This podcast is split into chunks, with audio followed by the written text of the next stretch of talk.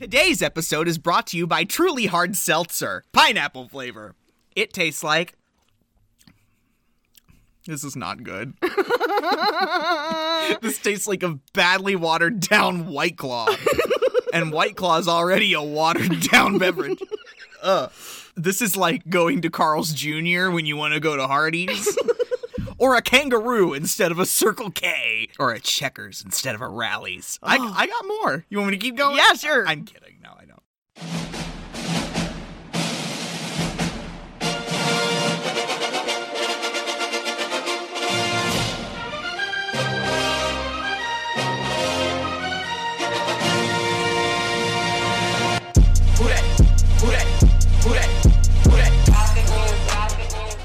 Welcome back to Kicking and Streaming, where we be the vengeful sluts. You can just call us eager. I'm Carrie. I'm Ross. and this week we are covering White Women Behaving Badly, Volume 97 My Best Friend's Wedding. Guys, 1997. It was it was a time.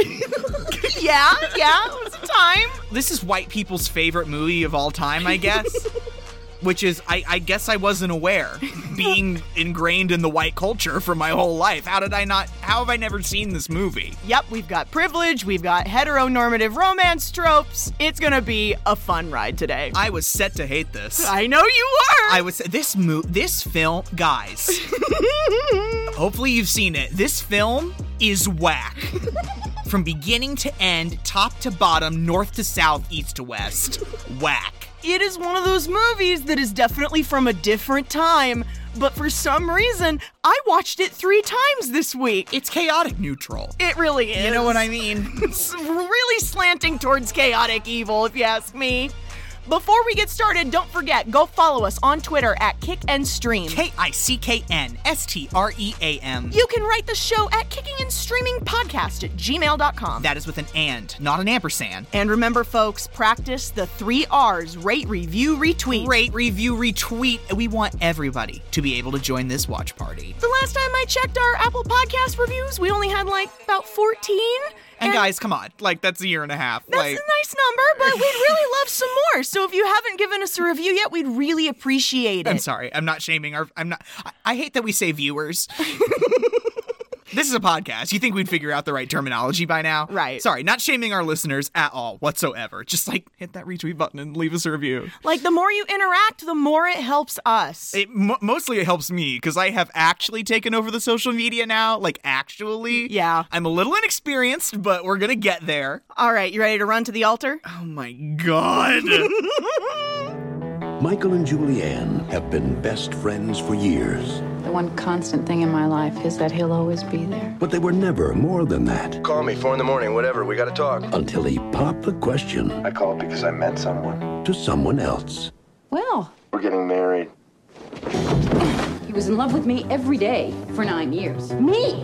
I can see why. Look, she has known him for what, like five seconds? I can't lose him, George. I'm a busy girl. I've got four days to break up a wedding and steal the bride's feather.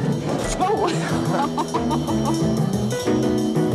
See the girl with the diamond ring? She knows how to You know, I've never had a sister. All I've heard is, is Julianne this and Julianne that. Michael and I were a wrong fit right from the start.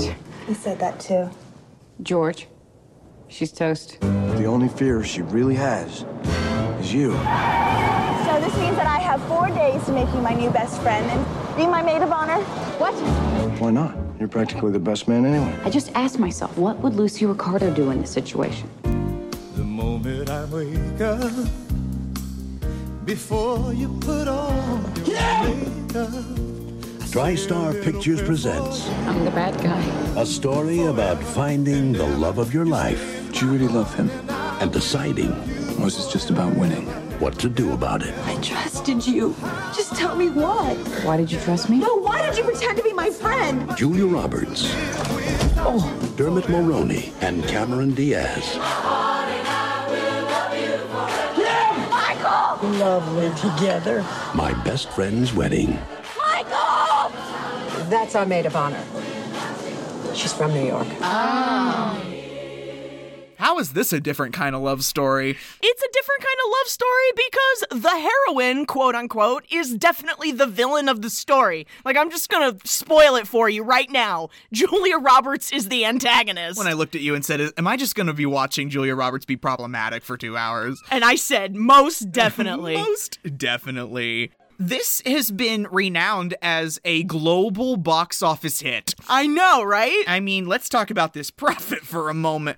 A $261 million profit? I mean, Profit? Yep. As in after they made the budget back. Exactly. Holy crap. I know, I know. And it's, you know, I, I thought this movie was going to be like two and a half hours. It's 100 minutes. I know, right? Yeah, like, it's, it's- just about enough. It's a nice little 100 minutes. And of course, everybody, I, I, I don't know how this film is known for, the, for its soundtrack, but it is.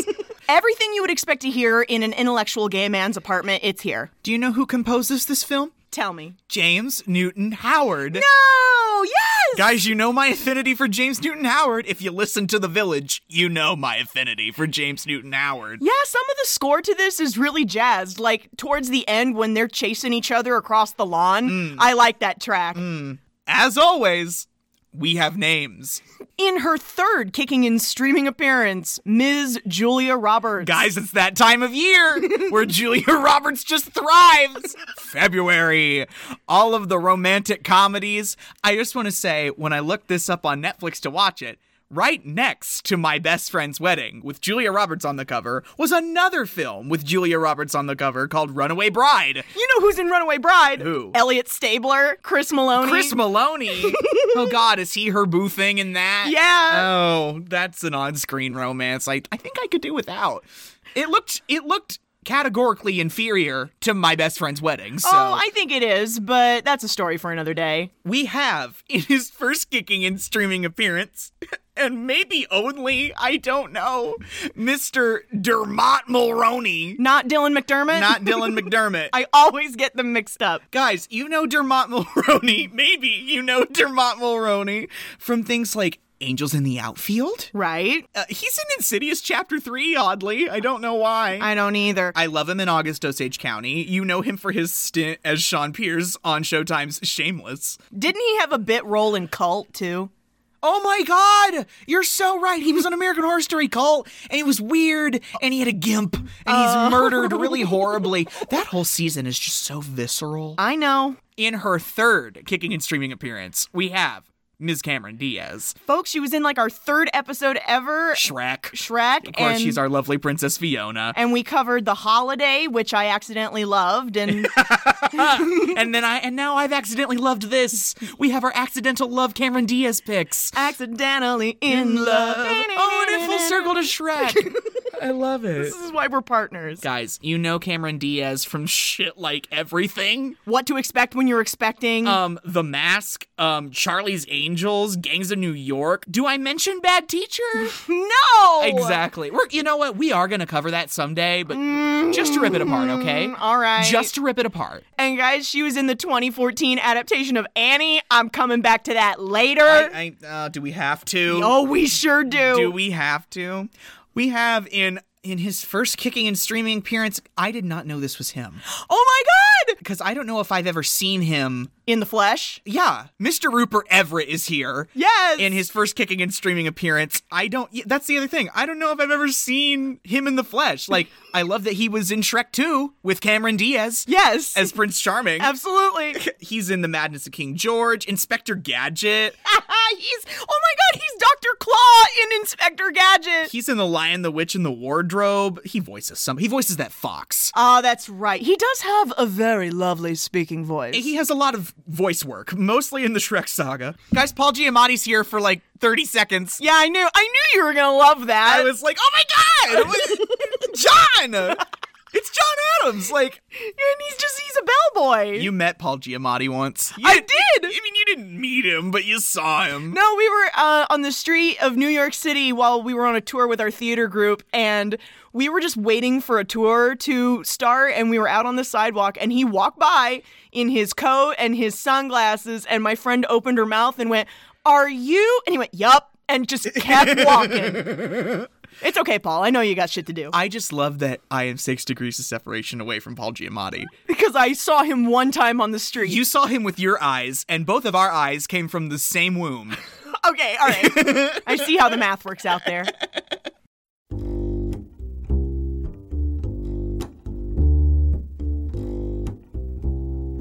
Ready? Okay. Wishing and hoping and thinking and praying, planning and dreaming each night of his child. I also wrote, Wow, I hate it already. Wishing and hoping and thinking and praying. Fuck.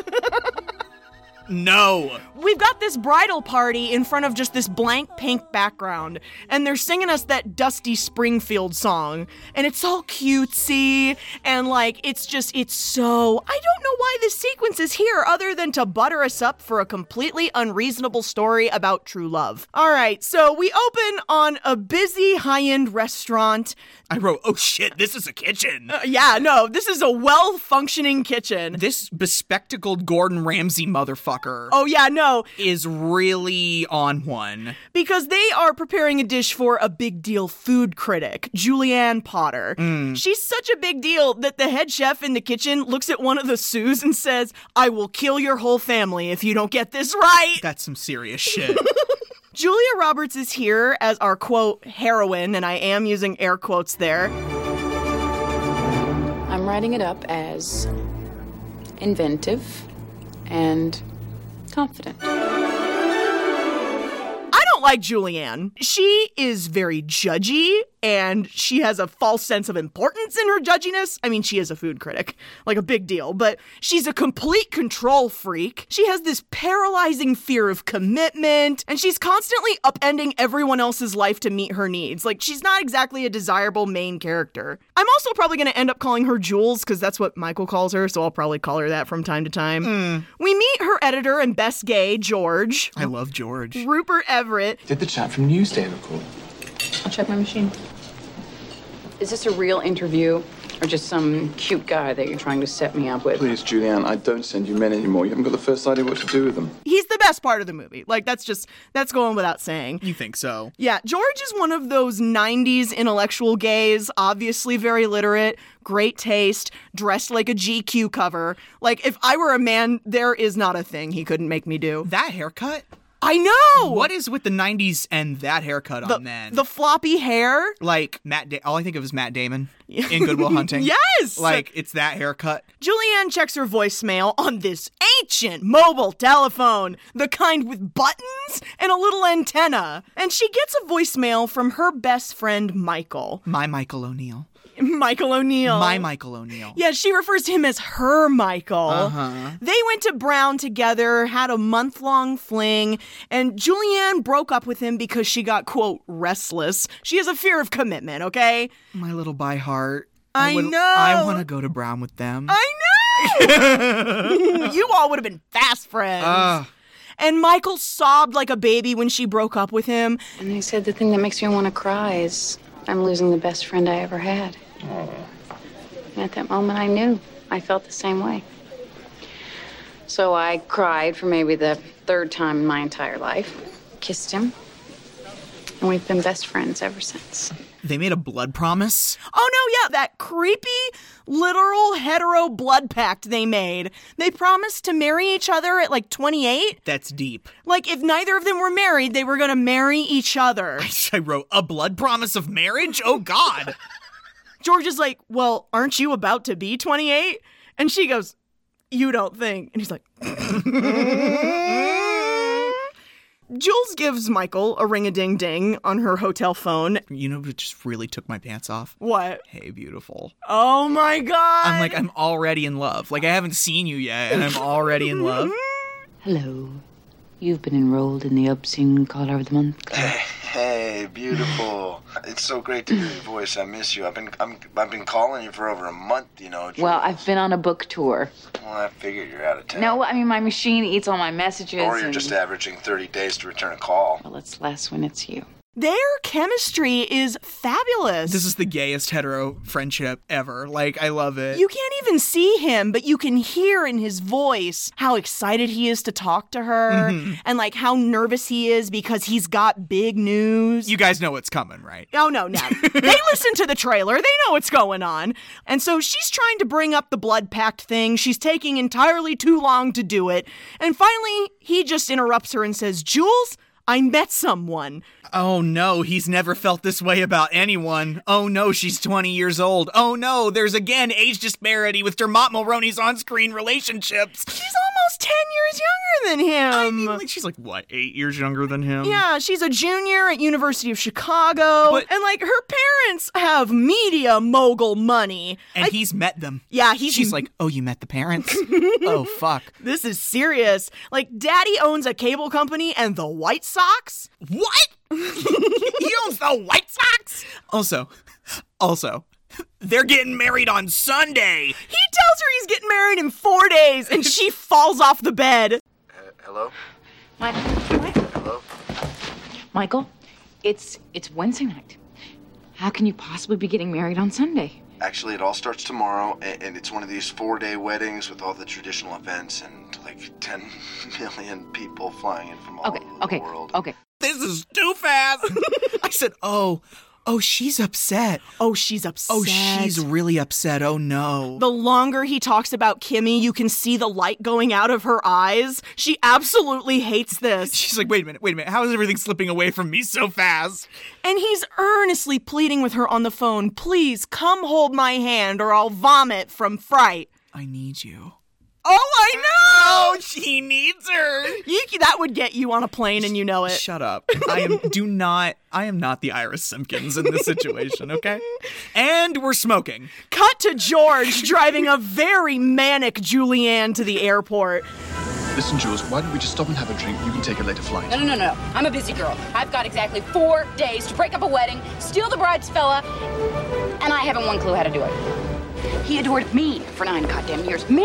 I can see why. Look, she has known him for what, like five seconds? I can't lose him, George. Oh, I know, the drama of it all. And I know George is her best gay, but he is just perpetual eye roll at her. Oh no, here's the thing. I don't care what she says about Michael being her best friend. In actuality, George is her best friend. Yeah. And I will make my case throughout.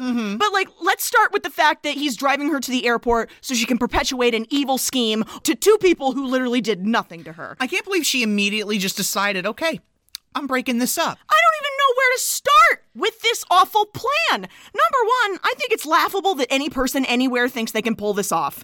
Like anyone who manages to pull it off, circumstances pending, would probably be ruining a few lives in that process. So to hell with that.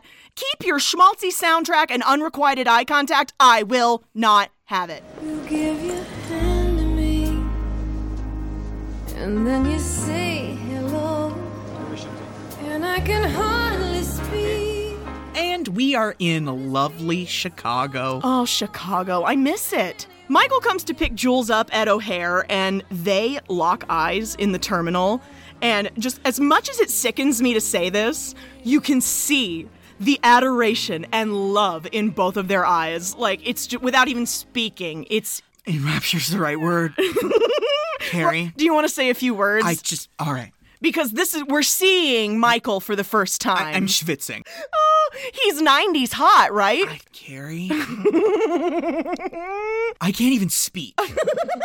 I what I wrote was, "Oh, he's fine." Uh-huh. But like I was like, "Oh, that's so many teeth." like when he smile, I love his smile. Oh my All god. those perfect straight white teeth. He's my type. Oh my good gracious. No, he really is. Both him and George, both my type. I love him tall, dark, and handsome. but You better watch out for Julia, though. this I know, but this is where I You're right. She'll slice your Achilles tendons. But this is like where I kind of began to understand Julianne. I was like, yeah, I feel like I'd do some crazy shit for that too. well, I'm glad we know who this movie was made for. what I wrote was that many teeth means trouble. Even though he just has a human amount of teeth. But uh oh, we've brought the future Mrs. Michael. Oh, fuck Cameron Diaz. Now it's time to talk about Kimmy. You did not tell me this was a crossover. Oh, I didn't. She's huh? from Stepford. Oh, absolutely. You guys remember when we did the Stepford Wives? She is straight out of Stepford, Connecticut. She's thin, white, blonde. She's dripping with privilege. She's got an Hermes scarf on. Ah! I know. However, she is very sweet and pleased as punch to be meeting Julianne. At number four, the fourth thing about Kimmy, she is a chaotic driver. Right off, I have this monstrous favor to ask you. Excuse me? My best friend Angelique shattered her pelvis line dancing in Abilene over spring break. Be my maid of honor? What? Um, should you uh, promote a, a bridesmaid or someone that you've known at least 45 minutes? Be my maid of honor? Kimmy asks her to be her maid of honor. She's going way too fast. This is how I felt in Chicago. Like I think this is a comment on how people drive in Chicago. like people in Chicago, I've said it before, don't drive like they want to live. Like, and I just, uh, that's my opinion. And like, Michael is in the back of this convertible, relaxed. He's not wearing a seatbelt. If she hits something, they're going to be fishing his body out of Lake Michigan. Like, I feel you, Jules. I feel you in this moment. Like, there's so much happening. This movie's chaotic. Like, it starts with this fast driving scene, and it only snowballs from there. Also, Kimmy's condescending. Just a little bit. what are you thinking of specifically? When they're when they're getting fitted, oh yeah, we're at a bridesmaid's dress fitting now. yeah, they're, they're getting fitted for their dresses, and sh- you know, Kimmy's just like, you know, I used to be like you, afraid of love, or something like that. Yeah. Well, I thought I was like you. I'm proud to be. Till I met rumpled, smelly old Michael. Then I found I was just a sentimental schmuck like all those flighty nitwits I'd always pitied. It's funny, huh? Like, I think that Kimmy knows. Kimmy has the upper hand here, she thinks. But I just hate that we have these two stereotyped women working against each other. Like, it's just, it's old for me. Carrie, would it be a film if we weren't pitting women against each other? For the attention of a man? Absolutely not. But like, look at him. I know. I'm sorry. now, Kimmy is taking Jules to a big lunch at the Hilton with her family, and they're walking up to the elevator in the parking garage. And Kim is telling Jules about how they're not even going to get a honeymoon after they get married because Michael is a sports writer for a living. He looks like he could have been a baseball player. Bro- uh, mm, Oh, yeah. you know I like baseball boys. I know you do. They're conversating, lol, in the elevator. They're going through this laundry list of things about why Michael is the most irritating partner ever. It's a long list. Like, he snores too loud, he smokes cigars in bed, on and on and on. This is where things take a creepy left turn because. Oh my god! After two weeks of cataloging all of his faults, I made a command decision that changed my life. Kimmy just turns around and pushes the emergency stop button. What the hell, dude? I threw the list away. He's not a balance sheet. He's Michael, and loving him means loving all of him. Do you get nervous in small confined spaces? So it's sweet of you to want to be protective, but nothing ever could, ever did give me one moment's pause about this marriage. You become hysterical in small confined Except one. You. She starts talking about how Michael has Jules as an ideal for the perfect woman, and he'll always love her and talk about her. And claustrophobic Julianne is freaking out. She's like, this is literally the one thing I did not want to happen. Do you get hysterical in small spaces? because somebody clearly does. Like, I see what you mean about Kimmy. Like, I, I don't know. I kind of want to believe she's very sweet and she's kind of the victim here. And and she, She- but- is. but she knows. she knows. She been knew about this. she's playing at something. Mm-hmm. You know, she's making it very clear that she knows that Michael chose her. Mm-hmm. And so Julianne literally presses that button again. And as soon as those doors open, she runs right out into the dining hall into an hors d'oeuvre tray. of course. Do you want to talk about some of Kimmy's family who we meet? When she gets off the elevator? Yes. Yes.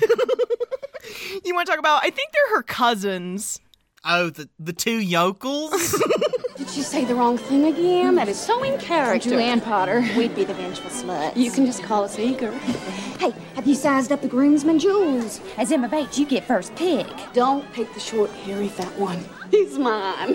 Kimmy's a virgin. They're telling her not to pick the short, hairy, fat groomsman. like, he's mine. mine.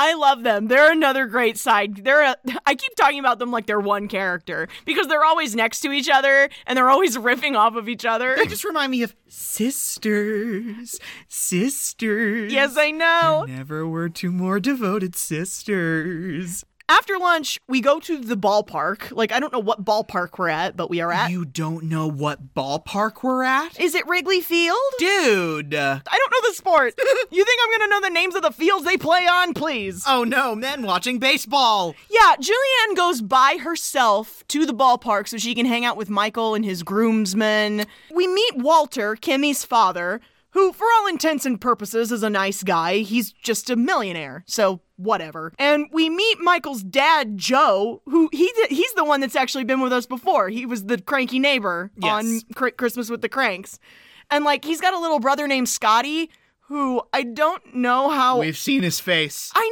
know I couldn't place him though. Isn't he isn't he like the oldest brother on Malcolm in the Middle? Chris Masterson. oh my god! Yep, Uh, yep, yep, yep, holy yep. crap! Uh-huh. Uh-huh. And so, like, M- Julianne gets there, she starts passing out beers, and she is turning on the flirt so hard. I Mm. cannot stand it. I love how there's a sequence where they are actually there, but then there's another where they're basically standing in front of a screen.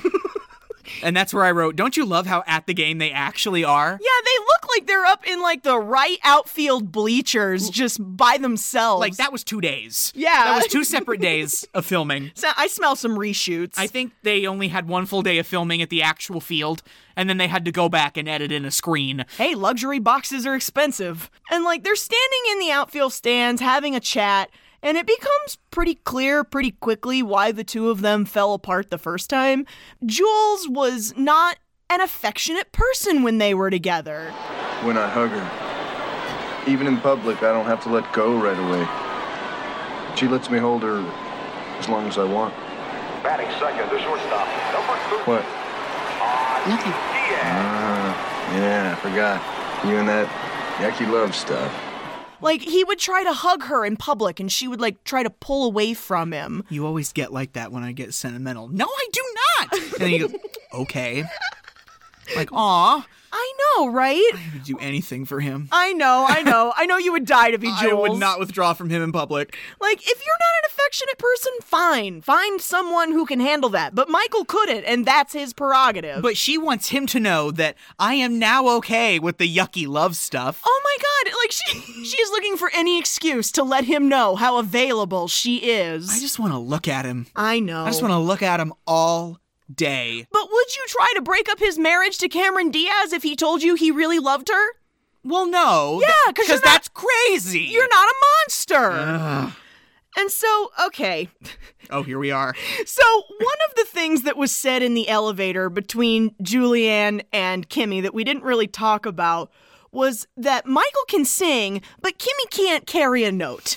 Her words, not mine. And he likes the karaoke bars. Karaoke bars in the 90s were it, man. Now that Jules knows that Kimmy can't sing, she does a bad thing. she hauls them to a karaoke bar. This is so gross because I don't know if y'all have ever seen a movie before, but she's planning to embarrass her. Also, Kimmy is horrified when she walks in. There's so many people in there. I've never seen that many people in a karaoke bar. I love how they get sat down and the guy comes up to ask them what they want and the and then Mike and Jules immediately at the same time go margarita and then they start doing that thing that best friends do where everyone else is not there. Oh no, the three of them are sitting at this tiny table, and Michael and Julianne are knee to knee, telling inside jokes back and forth. And holy Mary, Mother of Christ, the amount of forced laughing Julia Roberts does in this movie. It is. Hey, me hanging on in the rain all night. Oh, and- And uh, the guy with the thing, you know. Where's my pass? no, the pier is for fishing. French kissing. Fishing. You know, I've Fishing. always loved Florence. And then when Kimmy interrupts, it's it's I love this because it's barely noticeable. But when she interrupts, like I love Florence, like you see Michael scooch back around the table and sit next to her, like he's in the frame with her now. It's like his brain went, oh yeah. This drunk woman starts hassling Kimmy to get up and sing for everybody, and Jules does an evil thing. Yeah. She takes the microphone from this woman, acts like she's gonna hand it off to someone else, and then says, Give it up for Miss Kimberly Wallace! The singing is so bad. I was warned about this. I know. Like, folks, you might want to just turn the audio down a smidge because this is just truly nails on a chalkboard. What's, what song does she start singing? I just don't know what to do with myself. Don't know just what to do with myself.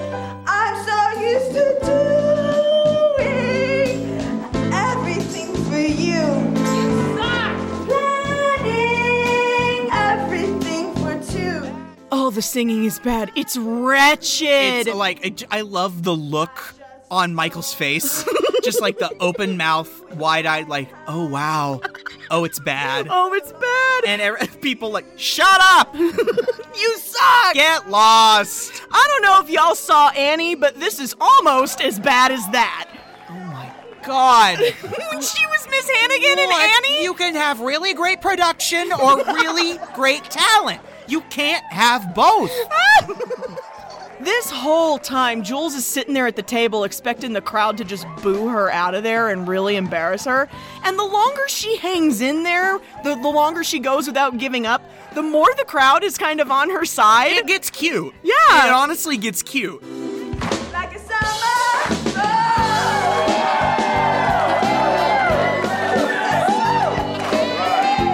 like the whole bar starts cheering for her. And then, you know, Jules is like, Are you fucking kidding me? and Michael, he is not embarrassed. He's he's just he's lit up. He's lit up like a Christmas tree. It's because she's doing something he likes, And she- even though she's terrible at it, Yeah, and she doesn't care, and he's ha- and she's hanging in there, and like she gets big applause and she sits down and he goes, "That was terrible, absolutely terrible." But it's like, oh, it's so funny. And I just love how Jules is sitting there like, shit, well, that didn't work. This is where I wrote, "He can do no wrong in my eyes," and I know that's bad. Yeah, no, you need to resist that impulse. Since the karaoke thing didn't work, Julianne moves into the next phase of her evil plan, which is direct sabotage. She is going to directly meddle in their relationship by causing a fight over Michael's job. Kimmy talks a big game about wanting to be supportive of his career and following him around the country because she wants to be his doting wife, but in reality, she really would prefer to not have to drop out of school and not follow him around and would really like him to have a desk job in her daddy's company. but she's gonna stand by her man. And like Jules is giving her the impression that Michael wants a desk job, even though he doesn't. He loves his stupid, gross job. Yeah. He's underpaid, overworked, and sometimes his copy doesn't even show up in the magazine. Like, so it could be a lot of work for nothing. But he loves it. And like she starts explaining to her, just tell your father to do a favor for Michael. We make your dad a co conspirator. Kim. Michael does a favor for Walter. Walter's reorganizing his public relations and needs a, a brilliant guy that he's close to, that he can completely trust. Then you beg. Michael, please do this for Daddy. It's only six months. It would mean so much to me. And she's like, by the time six months are up, he will be stable, he will be content, he will be settled, and you never have to worry about flying around the country again. And I'm just like, mm, this, this is, this is so ugly. She about ruins it. oh, she does. She goes to this little lunch with the two of them, and she's like, all right, Kimmy, you got to speak up and you got to tell him what you want. So they all sit down, and Kimmy, right off the bat, gets right down to business. So she she starts to timidly ask him if he would consider a position at her father's firm, and he gets real nasty He get- real quick. He gets super butthurt about it. because he sees right through it. He doesn't believe that it's Walter that wants the favor. He thinks this is a ruse by Kimmy. A- And it is. but like manipulated by Jules. Yup. You know what I mean? Exactly. Just come out and say it. My job's not good enough. I'm not good enough. Michael, I never said that. Great, Kim. You wait till two days before our wedding to lay this on me, and I'm supposed to just roll over and drool. Fine. I'm the asshole. I'm an insensitive, sexist asshole. You're better off without No, me. Michael, no! he gets super pissed off, and she finally just goes, "Wait a minute." Forget the whole thing or I'll just die. Oh my god, she starts crying. He's getting up to leave and grabs him by the arm. No, wait, I take it back. Oh my god. And I just uh, and again, Jules is like, "Are you fucking kidding me?" She cannot break them up no matter how diabolical she tries to be. Leaving George the message. Oh my god, this is one of my favorite parts of the movie. We're at George's apartment and he's having a classic dinner party. We will be casually interrupting George just doing gay shit throughout the movie. Absolutely. He's having a little salon. His phone rings and no one gets up to get it, and the machine picks it up, and Julia's voice just starts blaring through the house. Play it. George, answer this, damn it! George, answer this, damn it! I'm in a mess It's not here. good. She double crossed me. The little twerp. Next weekend, So she comes back. She will have wrong for him. Michael and I are the same person. Self-absorbed and, and vaguely lovable. We deserve each other. I'm running out of time. I'm completely out of sneaky ideas. I have come to the end of my rapidly fraying rope. George, you have got to think of something. She's coming unhinged.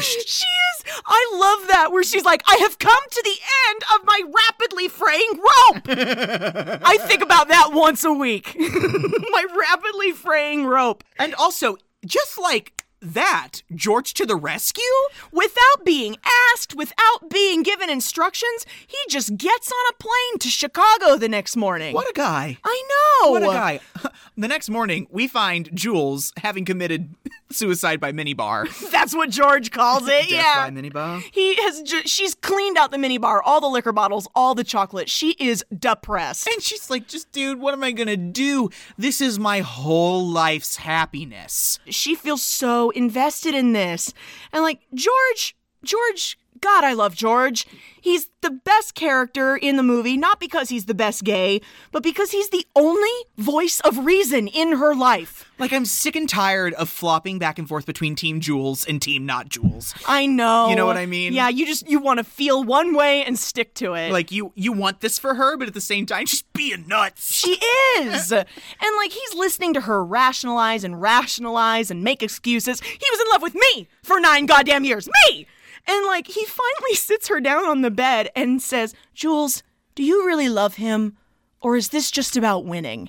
Mm. I think it's about winning, guys. I think she actually loves him. No, listen, I I think two things can be true. And I'll go into that a little bit more later, but I really do think she does love him, but I also think that this is just about winning because that's who she is. She's a very competitive, balls to the wall person. She he basically is just like Just tell him you love him.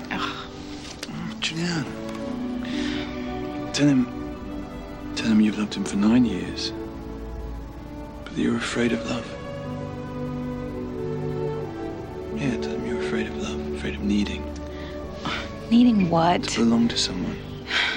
We all are, sweetheart. I'm sorry about that. And guys, we've all been there once or twice. Maybe it might have been a good thing, but you couldn't handle it at the moment. This exact same thing has happened to me, and I think this is why I'm so, you know, going back and forth between I am Team Jules and I'm not. you know what I mean? Because I've been there, not this deep or this crazy. Oh no, you've never tried to break somebody up before. No, no, no, no, no, no. So she takes George with her to the tailor where Michael is being fitted for a tux. George gives them their space. He goes to browse the Armani, and Julia's doing that thing again where she's trying to articulate her feelings. And it's like she learned to speak yesterday. She can't get it out because she's not comfortable with the yucky love stuff. When I saw George pitter pattering around in the background, I knew.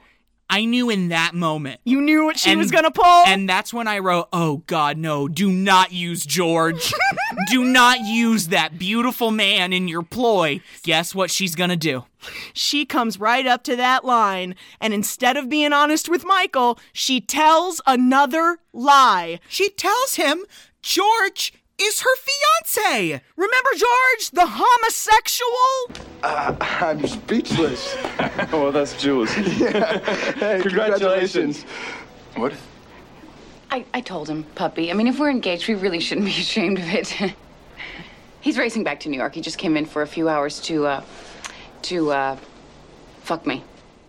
The horror on George's face. when they're in the back of the cab. Oh my god. All three of them together, George, Jules, and Michael. Because he's going along with it. Yeah, and Michael's just kind of like confused and staring out the window and Jules it, I love how Jules is just staring at him staring out the window and George is like trying to put his arms around her. He goes He's trying to grope her breast. like he's trying to play along because he's a good fucking friend. Right. And she says to Michael, "Are you okay?" And he's like, "Well, yeah, it's just like I'm just a little confused like I guess it's just the way that you always talked about George. It always seemed seemed like um, s- it sounded like George was gay. Actually, yes. Exactly. Common misconception. I was under the impression that George was, and then George goes, gay. and he's like, yeah, yeah. And he's like, and then Jules goes, oh, he just likes to pretend to be gay. And I went, oh, I wrote, oh, being gay is so funny, isn't it? There is a part of me that is deeply offended by the fact that she's pulled George into this mess. He flew to Chicago to talk you through your shit, and you are using him in the most ugly way. Like, gays are already used in film narrative to just make a main character look like a good person. Like, oh, look, they can't be a bad person. Their best friend is gay. Or they're used as comic relief or the butt of the joke. We've had this conversation before. But she's taking total advantage of him and using him for her selfish, horrible scheme. They show up to the church for the rehearsal, all three of them together. My God. Kimmy running up to her because she's excited to hear about her engagement. Oh my God. I think it's half, oh, I'm so happy for you, and half, oh, I don't have to worry about you anymore. The way she's screaming, it's like she won the Kentucky Derby. I don't know why I'm so carried away.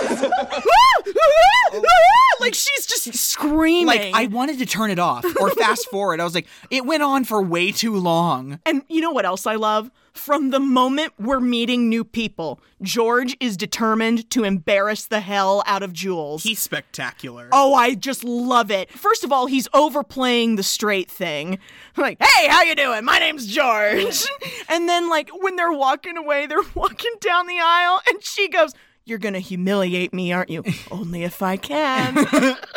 yes, George, yes. I love how when they're all sitting and eating at oh the my table. God. The and- rehearsal. I'm so sorry. I don't mean to interrupt you, but the the, rehe- the place where this rehearsal dinner is taking place is called Barry Cuda's. What? It's like a Joe's Crab Shack kind of joint.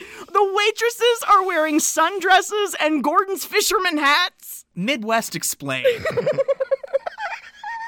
Yeah, okay, I'm sorry. Please go on with what you were saying. I love when they're sitting there at the table and George is playing it straight and everybody's just in love with George.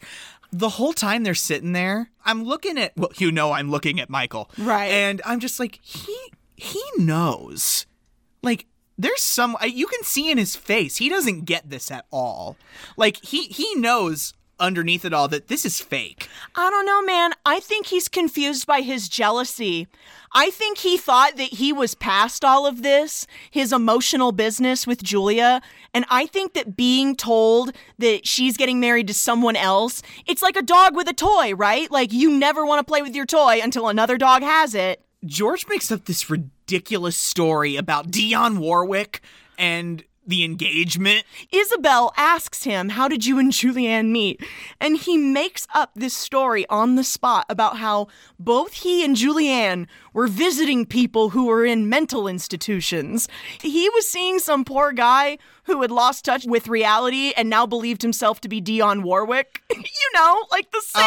Oh, oh, okay, that's what happened. Yeah, no, he wasn't actually visiting Dionne Warwick in a mental institution. Okay. This whole elaborate image of her coming through these double doors, and from the first moment he met her, he knew that they were going to end up married. And guys, this is my favorite scene. This is my favorite scene in the whole movie. And now we've arrived at why. Oh yeah, because they're yep. I, this is what I wrote. I went, oh, they're singing the song. Yep. they're doing it. While combing my hair now, while wondering what dress to wear now, I say a little prayer for you. forever and ever, you stay in my heart, and I will love you forever and ever.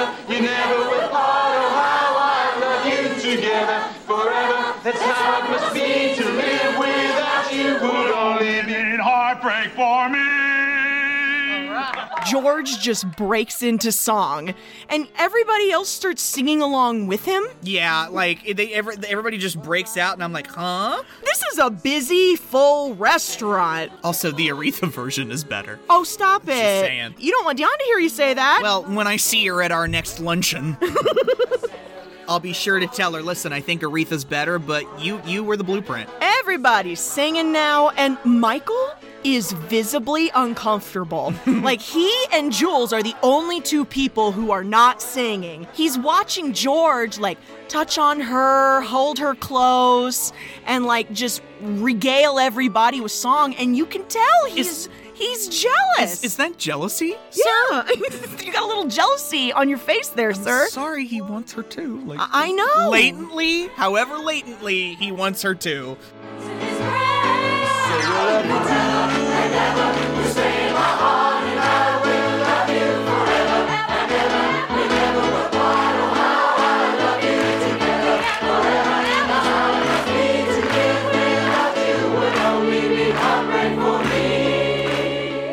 The cocktail of horror and awkwardness on Julianne's face is more than deserved. And I just love it that everyone else is having a pretty good time. Everyone else but her is having a good time, and that makes me feel happy. So George has to get back to wherever he came from. I don't know where they live, her and George. Is it in LA or someplace on the coast? Where do food critics live? They usually live in LA or in New York. So New Angeles. Yes. Okay, fine. Los York. So They're from Los York. George has to get back to Los York. He's like, Well, I've done all the damage I can do around this popsicle stand. he looks at Jules and he's like, Either tell the guy you love him or stop bothering me about this because this is asinine. Yeah. And like, this is this is where I oh I can already see you right now. You are getting charged up over this next scene. You want to know what my note was? What's your note? Why am I crying, Carrie Ann? What the fuck? I started this out expecting to hate it. It just got whacker and whacker and whacker and crazy, and now I'm crying. Like, I feel like a hysterical mess. So Michael knows that this is probably going to be one of the last days they'll have together before he's a married man. Please spend some time alone. Yeah, he wants to spend time alone with Julianne. So they get tickets for this uh, tourist ferry boat. Is that what they're on? They're going down the river that runs through Chicago. Chicago River. It's a beautiful sunny day. They're standing on the back of the boat. Everyone else is looking at buildings, and they're in the middle of some real deep conversation. Michael's trying to articulate that he feels this wedding is moving in a whirlwind. He feels a little out of control, and he's trying to rationalize it. I love this moment because he's talking about Kimmy. I love this moment because the boat is getting ready to pass under a bridge, and Michael is saying something that Kimmy always says, where it's like, Kimmy says if you love someone, you say it. You say it right then, out loud. Otherwise, the moment just Passes you by. passes you by. That would be the moment to say it, right? Dude, that that moment is intense when they go under the bridge. Because she's just looking at him, and yeah, you and they're like, just like longingly staring at each other, and I'm like, say it! Say it! you think the words are just gonna fall out of her mouth. Now's the opportunity, Jules! Like, But nope, Jules lets that moment pass by. They come out from under that bridge, and the sunlight hits her, and she says nothing. and tears. Oh. Th- that's where I wrote, Why the fuck am I crying, Carrie Ann? I hate you. It's clear that Michael is having some doubts about this wedding. He thinks it's a bad thing that he and Kimmy don't have a song. Which, like, I get where he's coming from on that, but Gavin and I really don't have a song per se. you do. we have a couple of songs. Well, you you do have a song. like, oh, yeah, when the Decided by me. Yeah, But you- like, yeah, you know. When the Day Met the Night by Panic at the Disco. Absolutely. That is your and Gavin's song. But like he thinks it's weird that he and Kimmy don't have a song and that gets him to think about the song that he and Julianne had together, which was what, Ross? The Way You Look Tonight by Frank Sinatra. One of the most romantic songs that's ever existed. And what does this himbo do? oh my god. He starts us singing it to her. Oh, he pulls her close and puts her head on his shoulder and he's singing. With each word, your tenderness grows, tearing our fears apart. With each laugh that wrinkles your nose, touches my foolish heart. and you can see her wiping the tears from her eyes. And it's like, okay, okay, okay, I feel a little bad. I do. This is rough. I do feel a little bad that she feels like she's losing something here, but I really don't. Guess what, though? What? We're about to feel not so bad about it, aren't we? Oh, we sure are. Carrie Ann, you're going to need to talk through this and I will comment. okay? You're a little angry over there. I, th- this is where it all fell apart for me. Oh, I know. You're not on Team Julia anymore, And are no, you? no, no. Okay. Now that she's had this cathartic moment on that boat, she knows. She knows her heart is in this. She has to put a stop to this at all costs. This is inexcusable.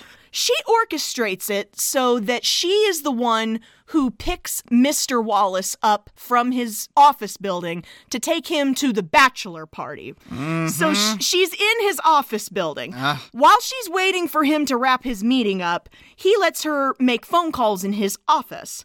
This is where Julianne sits down at Walter Wallace's desk, opens his 1997 Gateway laptop, goes into his archaic looking email. That email. I know! The word processor is just like a blank page. that e email ever looked like that? I'm I just, know. I'm stunned. she starts drafting a letter to Michael's boss.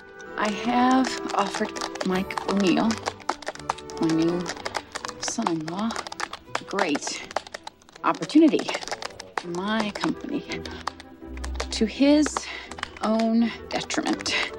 Michael will not accept our offer while he works for She's trying to make it look like Walter wants Michael's boss to fire him so he can come work for Walter's media company. Like, this bitch is crazy. can you even imagine? She is really losing it. She is willing to go as far as getting him fired from a job he loves. She wrote the whole thing out, typed the whole thing out in email. Her finger is like hovering over the mouse. Delete or save for later. And she grows a conscience at the last second and she doesn't do it. But she's like, why would I do that? He'd get fired. Well, I should think so.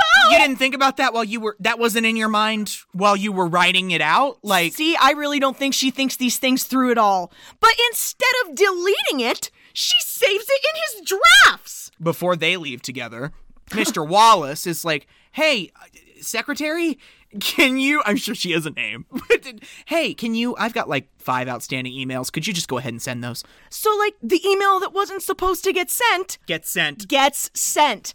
And she, oh my God, cut to her freaking out on the sidewalk in the dead of night. She's trying to bring Michael back to the office under the guise of like forgetting something so he can see this email draft.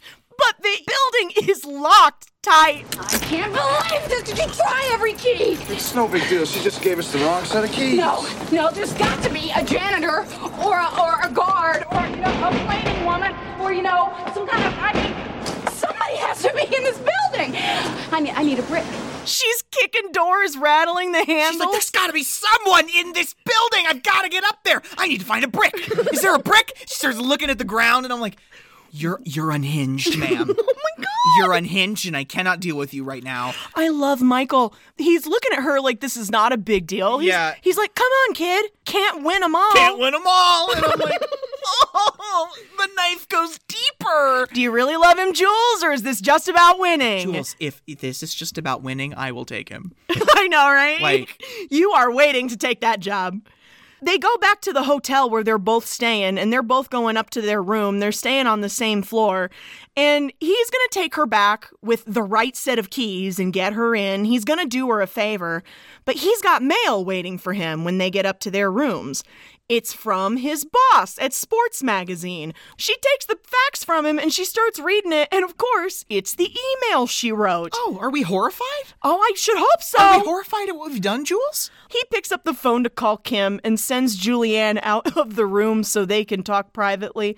And Jules is sitting in the hallway smoking a cigarette. She smokes reds also. Like, oh, she is looking like that Ben Affleck meme if I've ever seen one. Just hating life, sucking on that cigarette. This two to three minutes of screen time with Paul Giamatti, who works for this hotel. He's a bellboy, Um, a bellman, a bellman. Yeah, concierge bellman. He is a baby though. Like this is the youngest I've ever seen Paul Giamatti in a movie. This is pre Truman Show Paul Giamatti. Yeah, so he wasn't big yet. And pa- Truman Show is kind of what not launched Paul Giamatti, but was like, "Hey, you can, yeah, you can come sit at our table." Yeah, you know what I mean, that kind of thing. And he notices her sitting there smoking, and he goes, "Um, ma'am, it's a non-smoking floor. Could you like put that out?" Uh, well, it's it's a non-smoking floor too. Um, maybe you could go down to the lobby. Why don't you have me arrested? I mean it. I am a dangerous criminal person. I do bad things to honest people. I have in all bold, 100% agree. No notes, perfect. I'm relishing in how crappy she feels because she should. Do you smoke? And he's like, well, yes, but yeah, it's a non smoking floor. I know, I know. well, here you go. And she gives him the rest of hers. and he says, My grandmother always used to say, This too shall pass. And I'm like, he has no idea what she's going through no. or anything like that. But it's nice to see another stranger just give another human being some kindness. Even if she doesn't deserve it. A blind and deaf man walking through that hallway could tell she's having a rough time. Paul the bellboy goes on his way, and Michael opens the door to the room and tells Julianne that he called Kimmy, and Kimmy denied everything, and he's gonna call off the wedding. Oh! I know! You, you got what you wanted, Jules? You got what you wanted. And then he walks off. And- he leaves, and she lays her head down on the hotel pillow and somehow manages to sleep that night. And, um, uh, next morning, she gets a knock at the door, and it is a message I don't know what the message says. I think that it's something to the effect of the wedding is still on. Well, because here's the thing he told Kimmy that the wedding was off, and Kimmy, who's looking around at all these uh, paid service people, all this food, all this booze. What can we say? Your face is on the tea towel now, love. Exactly! like, she's like, I can't call this off. Look at this. It's a fucking affair. And so, what Michael's gonna do is he's he's left a message for Jules saying, I'm gonna go to this pre-wedding brunch that her parents are having at their McMansion, and I'm gonna get up in front of everybody and I'm gonna tell them that the wedding is off. I'm not gonna just, you know, slink away like a coward. Uh, so she's like, What? Jules gets dressed in a frenzy and takes a town car to the house, which is huge, by the way, full of people getting ready for this wedding. She is wearing corduroys, a crop top, and she's wearing two pairs of sunglasses. Did you notice that? She's wearing a pair on her head and a pair on her nose. What? Yes. No, I didn't notice yes. that. I was like, oh my god. Jules, you're ridiculous. She's marching through the event, looking frantically for him. She spots him at a table, and all she has to do is walk by him and glare at him. She's just like, hmm, and then she keeps walking. He's like, um, I'm gonna be right back. She pulls Michael aside and she's like, Are you crazy? Why haven't you called this off already? Mm-hmm. Like, this is the point in the movie where I start looking at the watch I don't have on. And I'm like, is this really not over yet? this movie for me is about 15 minutes too long. Like, it ends several times. You know what I mean? And he claims he's not changing his mind, but for some goddamn reason, he sends Jules to play premarital counselor and check on Kimmy. Like, why is he still continuing to involve her in this? If he's so convicted in the idea of not marrying this woman, why is he still trying to save it? Kimmy's staring at the florist, half weepy, like, these are the most beautiful flowers I've ever seen. Oh, she's in pieces. I hate that I'm feeling bad for her, but I am. They go and they sit down. And like Jules starts playing psychology mind games with her, right? Or we're playing word games where uh where she is in she's, her- she is trying to hold this together with Elmer's glue. this is where we get the creme brulee jello conversation. Suddenly, Michael realizes he doesn't want creme brulee. He wants something else. What does he want? Jello. Jello? Why does he want Jello? Because he's comfortable with I Jello. love how offended she is when she's like, "Whoa, why would he want Jello? Because he's comfortable with Jello." she's so mad Because obviously, in this stupid fucking analogy, Jules is jello and Kimmy is creme brulee. Throughout this entire conversation, did you hear what I heard? No, I didn't. There's a bird being too loud. Oh! Yes, I, th- that w- that must have been a frustrating scene to shoot because they're obviously outside and there is a bird just a chirping away, and it's really distracting. I had to pause the television to make sure there wasn't a bird in my house. I just my heart goes out to that sound editor. I'm like, you can't hear the emotions. And so Kimmy decides she's gonna send her back to him to see if this is still gonna go on. Here's what I don't get: like she goes back to Michael and says, you know, she says it's all her fault. She still wants to marry you, blah, blah, blah. Like, she puts this back together again only to blow it up one more time. And I don't get that. This event is ridiculous. The grounds for this McMansion property are expansive. This is White Sox money, white being the operative word. Absolutely. Crime and Netley. Okay. I have in all capital letters. We've arrived at the gazebo scene. Guys, this is the scene. This is the scene where she spills the beans, right? Mm. It's very famous. We see it in every trailer for this movie. And what I love about this scene is that it's so textbook Julia Roberts rom com. Yeah. Like her movies usually end up here where she's bravely admitting her love for the man who's on the movie poster with her. I'm just a girl looking at a man asking him to love me. It is almost identical to that scene in Notting Hill where she's trying to, you know, get with Hugh Grant in the bookshop. She basically looks at him and is like, listen, been in love with you for like 10 years, and I was afraid before, and I'm not afraid now, and I love you. I, I, I realize this comes at a very inopportune time, but I really have this gigantic favor to ask of you. Choose me Marry me. Let me make you happy. that sounds like three favors, doesn't it? Then I wrote, aw, fuck, they kissing. Oh no, she kisses him. It is his wedding day. And then, like a deer in headlights, we see that Kimmy is witnessing all of this. Oh my god, he looks over her shoulder, and there's Kimmy, slack jawed, watching in horror. Kim!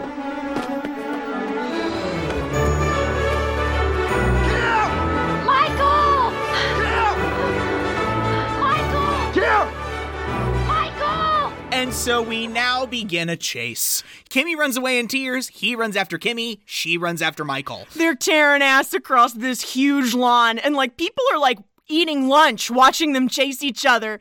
Kimmy gets in the car. She's driving off the grounds. Michael is following her in her car. Jules doesn't have a car. she's like, there's got to be an open car around here somewhere. And she's trying every door and they're all locked. She's like, oh my God, what is wrong with society today? Does no. nobody trust anybody anymore? She finally steals a bread truck. She commandeers the bread van, guys. It's like one of the vendors' vans that they just happen to leave the keys in. This is where I wrote, I love how we just keep interrupting George doing gay shit. What's he? Is he at like a book signing? He's at a book reading or something, and he gets her call. And she's like, "Everything is fucked. It's not going well." she tells him the whole horrifying story: how she confessed her love for Michael and kissed him, and Kimmy saw the whole thing, and he has to interrupt her. I just. This is where I wrote again. God, I love George. Everyone needs a George in their life. Michael's chasing Kimmy. Yes. You're chasing Michael. Yes. Who's chasing you? Nobody. Get it? There's your answer, Kimmy. No! Yes! Jules, you are not the one! Now, for God's sake, the wedding is at 6 p.m. You have a small but distinct window of opportunity to do the right thing. And so she's driving by Union Station, sees Michael's car, and she's like, she gets out, goes into Union Station, like searches the whole platform for him, and finally finds him on a bench, sulking. She sits down and tells him the truth about the letter that, quote, Walter sent to his boss, that she wrote it. It was all part of a sick plan to drive a wedge between him and Kimmy. I just love him. Are you completely insane? And I wrote, She is completely insane. Like, remember when she's like, I'm the bad guy. And I'm like, Yep, I said it an hour and a half ago. She's the bad guy. I'm pond scum. Well, lower actually. I'm, I'm like the the fungus that feeds on pond scum. Lower. The pus that infects the mucus, that cruds up the fungus, that feeds on the pond scum. I hate that there's a butt. I know. How is he okay right now?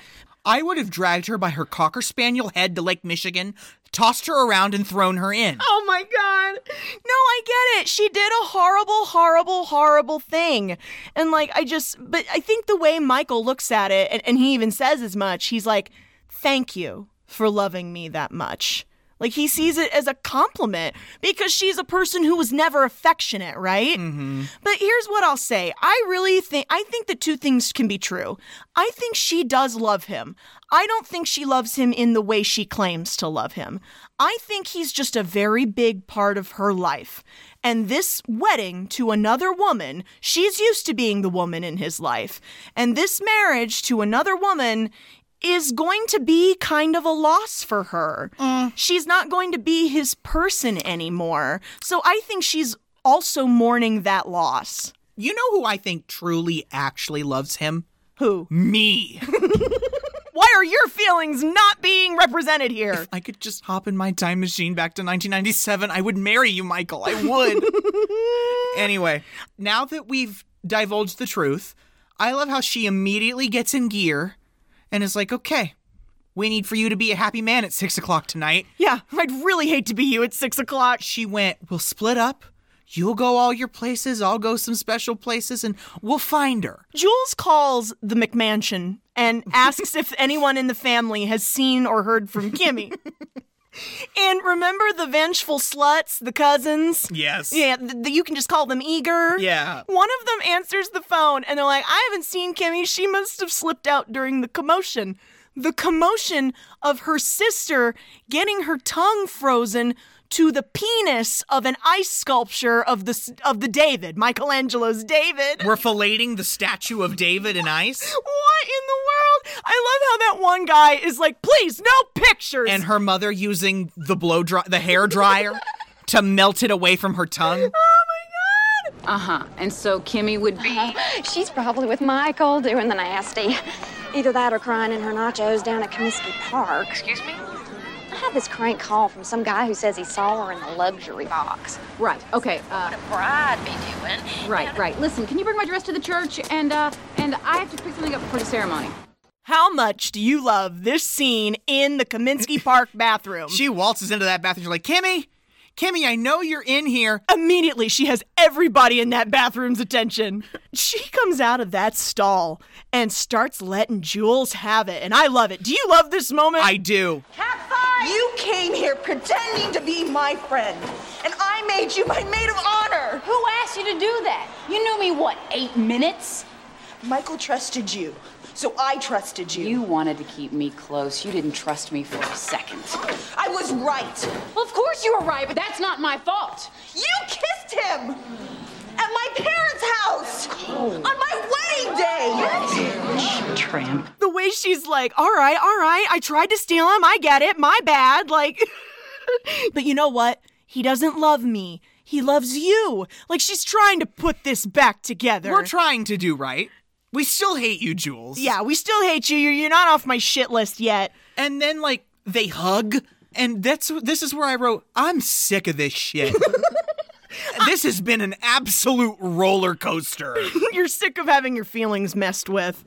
this wedding. Oh, the wedding. the singing in Latin in the gigantic church in the oh my god. Kimmy's still electing to have her as her maid of honor. I know. After all of that, she still lets her be the maid of honor. Speaking of Kimmy, can we talk about the look for just one minute, please. Gorgeous. The dress has some Princess Di vibes. like, she doesn't have the big puffy shoulders, but she's got long sleeves and just layers and layers and layers of petticoats. She looks like a princess. Are you over there crying about Princess Di? I'm thinking about Michael. Oh, no. Him at the altar, he looks so good.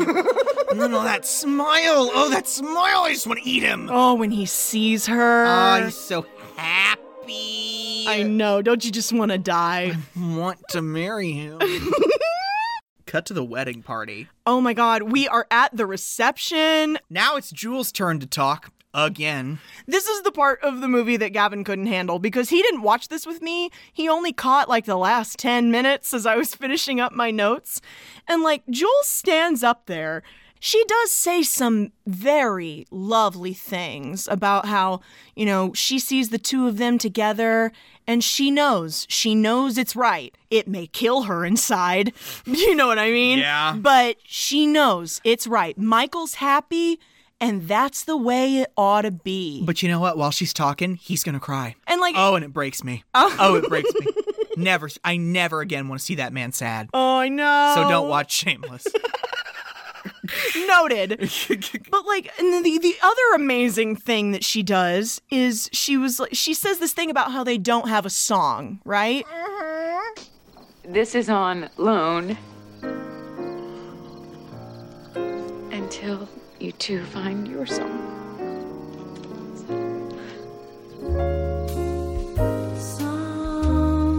Someday, when I'm awfully low, I could see how a person would look at this and go, "Oh my god," because it's a beautiful moment, right? It's like. It's like her blessing in Mm. a weird way. No, I know, because this is where Gavin goes, Was that their song? And I said yes. And he goes, That is the shittiest thing she could have possibly done in that moment. Listen, this is so problematic. To quote Gavin, what a little shit But sucker. at the same time, I- you know, as much as I've hated her throughout this, I'm still feeling bad for her and I hate it. I know. We should not feel bad about it. Th- th- she is not the victim here. So they run out all happy. We throw the rice. She tries to catch up to him, but she Uh-huh. can't. She gets stopped by the crowd. And then she turns around and he's there. He comes running back after her, To make sure he says goodbye. gives her a big hug, and says, Bye. Like, you think, were you, wo- were you hoping for a little more there? I was wanting a last kiss, but it's better that there wasn't one. he is married, Ross. Kissing another lady on your wedding night. and this is where I wrote, Well, my soul is fucking crushed. But wait, wait, wait. Let's not skip on one of my favorite parts of the movie. no, not at all. This is one of my favorite endings to a movie ever. Take us out. She is sitting at a table. She is just heavy sighing. She did the right thing. That's all off her chest. That monstrous cell phone rings again, and it's George. Mm-hmm. He's talking about her. Hey, did you do the right thing? And she's like, Yes, but I'm not happy about it.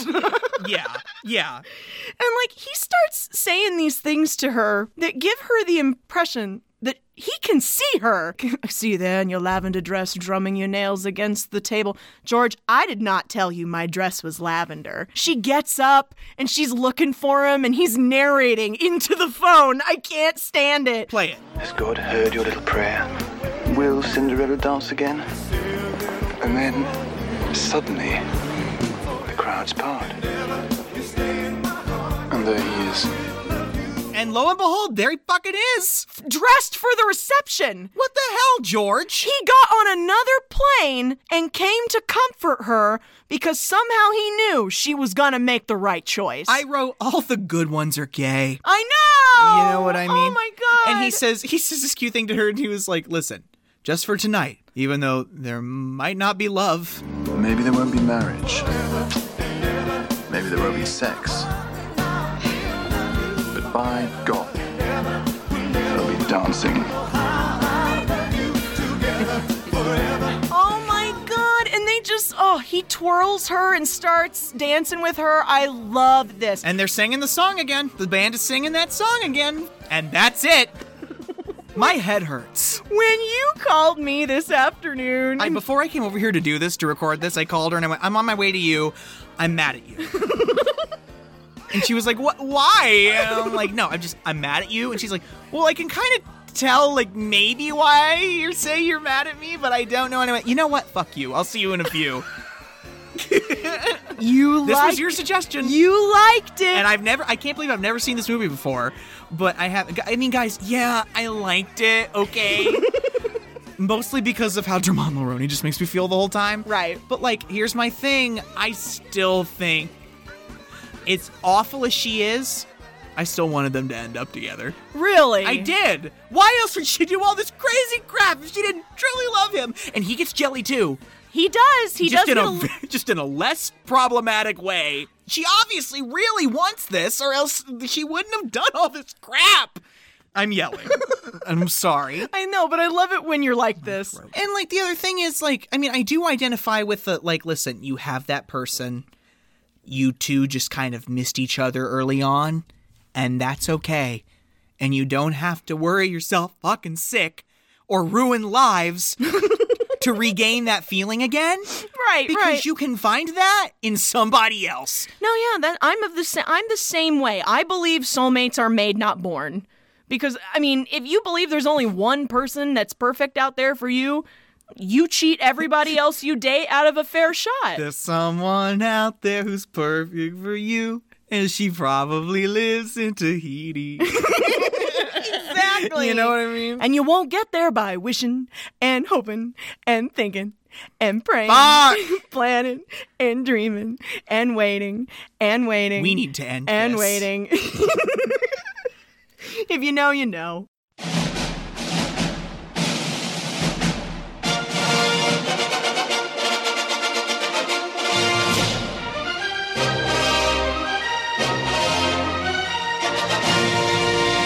Who that? Who that? Who that? Who that? All right, guys. Thank you for sticking around for my best friend's wedding. I I'm glad you enjoyed that. You can send us your medical bills for the ear treatment. I know we yelled. I'm sorry we screamed. It's it's uh we're just uh I love that we covered this. Like I No, it's great. It's I can't believe I've never seen it. It is peak white people shit, but like at the same time. All right, everybody. Now that we've wrapped up that in a pretty little bow, guys, I cannot wait. I thought I was excited this week.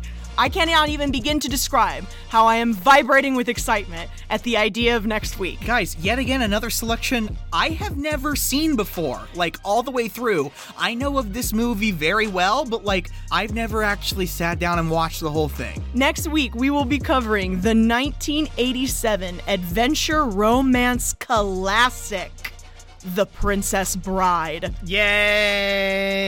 Oh my god, you're gonna get so many references now. I'm just ready to. s- I'm just ready to check out Claire Underwood as a princess. All right, so look out for that, guys. In the meantime, you can go follow us on face on Twitter at Kick and Stream. K I C K N S T R E A M. You can write the show at kicking and streaming podcast at gmail.com. That's with an and, not an ampersand. and don't forget, folks, rate, review, retweet. Rate, review, retweet. We want everyone to be able to join this watch party. More quality content coming to you from Kicking and Streaming. Until then, I'm Carrie. I'm Ross. and as always, sorry, Sorry, Mom. Mom. Who that?